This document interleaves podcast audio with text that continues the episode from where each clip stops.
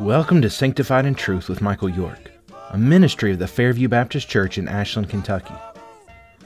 Sanctified in Truth is a daily podcast for followers of Christ who desire to imitate Him and to dedicate ourselves fully to the plans God has for us by deepening our love and understanding of God's Word. Today on Sanctified in Truth, we're going to look at Mark chapter 11, verse 12 to verse 25, as we talk about the prayer of belief.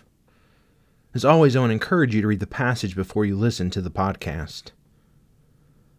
People often quote Jesus' promise here in Mark 11 Whatever you ask in prayer, believe that you have received it and it will be yours. They use it as a claim that Jesus gives us a blank check that we cash with faith. But is that really what Jesus is saying? Will God really give us whatever we ask for if we just believe without any shadow of doubt? Now, it's obvious that this cannot be taken hyperliterally. No one is arguing that God would give us something sinful or something that's supernatural. For instance, a young boy may believe with every fiber of his being that God can give him superpowers, but that doesn't mean God will. I realize this example is hyperbole, but I'm simply trying to demonstrate that whatever Jesus is saying necessarily has some caveats. So, what does Jesus mean? As we always do, we have to turn to the context to understand meaning.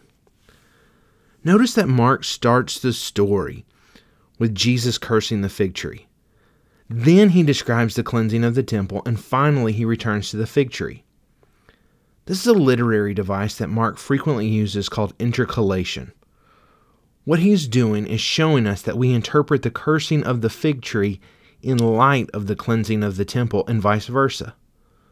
The stories, although they may not seem like it on the surface, are connected. Two pieces of information may also provide clarity to our understanding. First, fig trees are used several times in the Old Testament as a metaphor for Israel. The second piece of information is that the fruit of a fig tree begins to appear about the same time as the leaves. The appearance of leaves should have indicated that fruit was already growing. Jesus is symbolically decrying the hypocrisy of all who have the appearance that they're bearing fruit, but in fact aren't. The symbolism is fully realized as he judges the temple and those who should be bearing fruit, but are not. As the disciples pass by the fig tree, Jesus explains his teaching.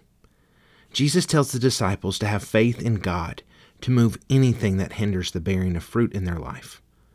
Jesus continues his point by elucidating that one of the greatest hindrances to worship is a lack of forgiveness, but God can even help us with that. This prayer can be summarized in this way If we believe in God and seek Him in prayer, He can do absolutely anything to enable us to bear fruit in our lives as we follow Him.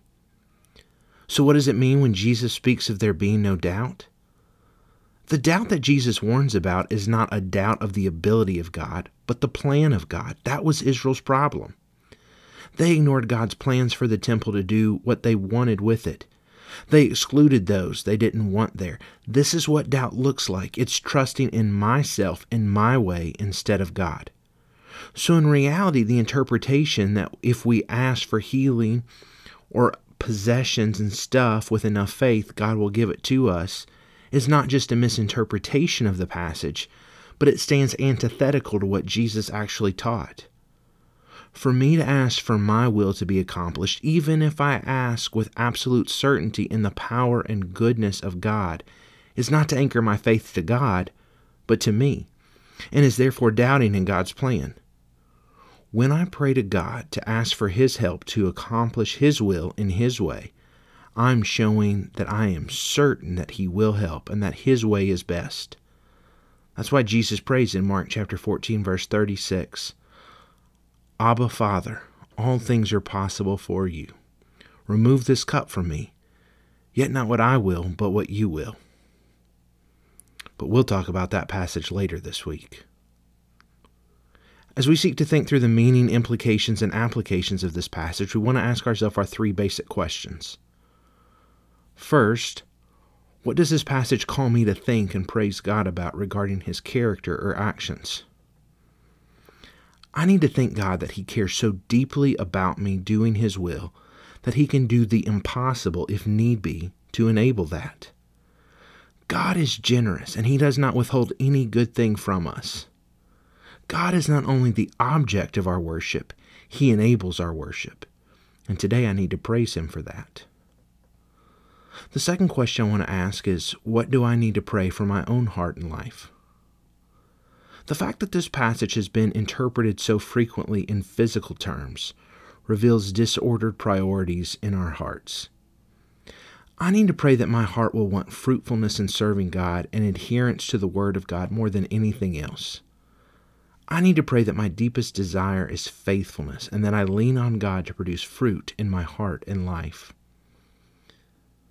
The third question I want us to ask is what does this passage teach me to pray? How often do you pray that God would take away anything that keeps you from being used greatly for His kingdom? Even more, how often do you mean it? If you were to pray this prayer,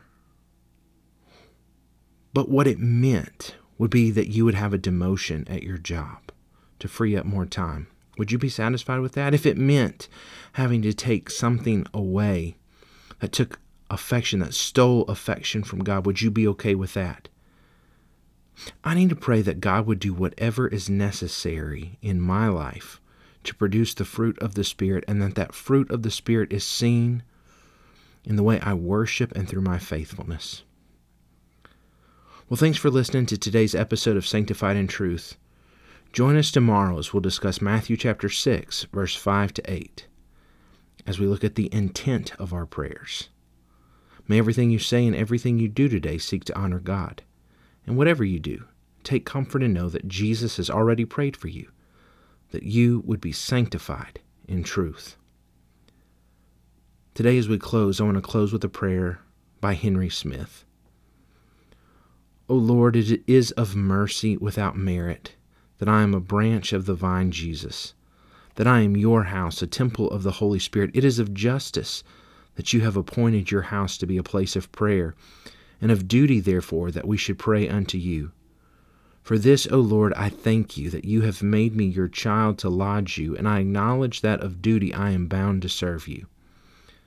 But give me, O Lord, the grace of your Spirit to conduct me in the way of your will. Cleanse or create a new heart within me, that I may be a fit lodging for you. Amen.